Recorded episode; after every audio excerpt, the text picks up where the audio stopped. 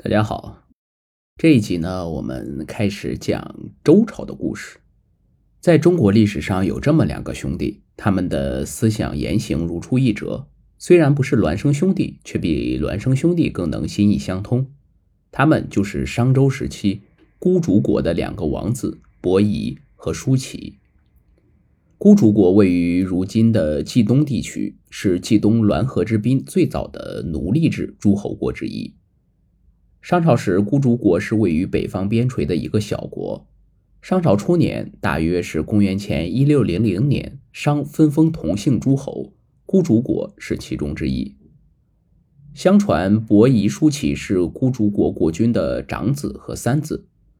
此时已经是商朝末年，孤竹国君在世时深感商统治残暴，孤竹国小，想要独善其身，尤其需要一位贤德的明君。长子伯夷和三子叔齐都有贤才，可担此重任，但是他更倾向于让叔齐继位。后来孤竹国君去世，叔齐觉得伯夷为长兄，按照礼法王位应该由他来继承，就想把王位让给伯夷。但是伯夷推让说，你来继承国君的位置是父亲的遗命，不可随意更改。为了让叔齐安心继位，伯夷逃出了孤竹国。尽管如此，叔齐还是不肯当国君，而且也于不久后逃走了。好在先世的国君还有个二儿子，百姓就推举他当了国君。出逃的伯夷和叔齐在渤海之滨相遇，两人觉得这样也好，不当国君就可以免于受残暴的纣王的钳制。于是两人决定隐居在此，和东夷人一起生活，等待清平之世的到来。后来他们听说西方的周部族强盛起来，周文王品德高尚，在他的治理下，西周百姓安居乐业，他们觉得那里就是自己向往的地方，很适合他们颐养天年。于是兄弟二人不辞辛劳，跋山涉水，来到了周族的领地岐山。这时周文王已经去世，武王继位。武王听说来了两位贤才，派周公、姬旦前去迎接。周公允诺他们一定能让他们得到与才华相称的待遇。兄弟二人却觉得这并不是自己理想中的人道，因而对投奔西周非常失望。后来周武王率领大军，用车拉着其父亲周文王的牌位，浩浩荡荡奔袭商纣。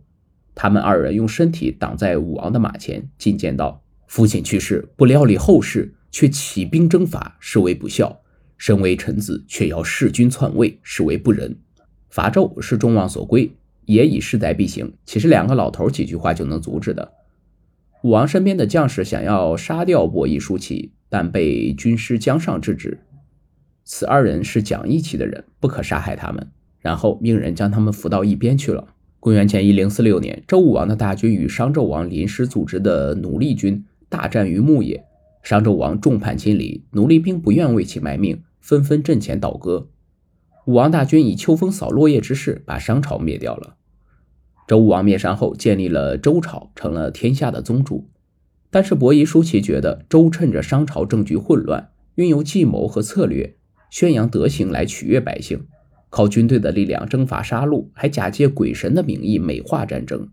虽然商纣残暴，但这种做法夺取天下实在是太可耻了。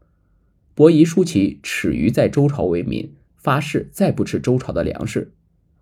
但是天下虽大，莫不是周朝的土地，所以粮食也都是周朝的。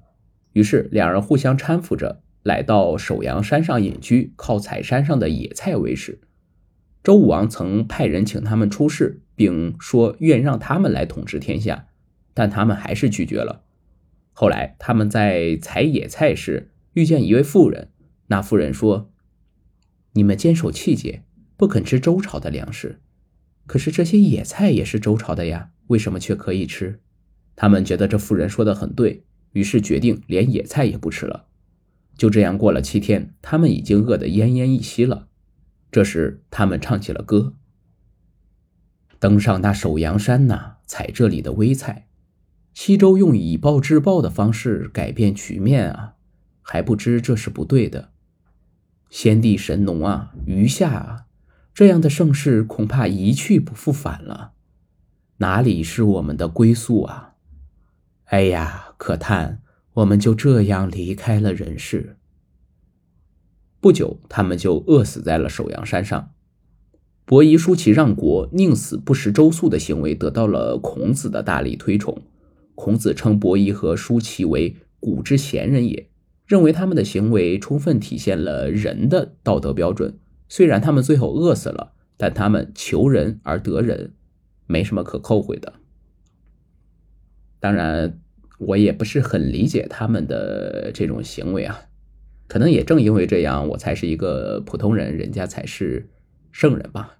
我们今天的故事就到这里，下面还有什么精彩的故事呢？我们且听下回分解。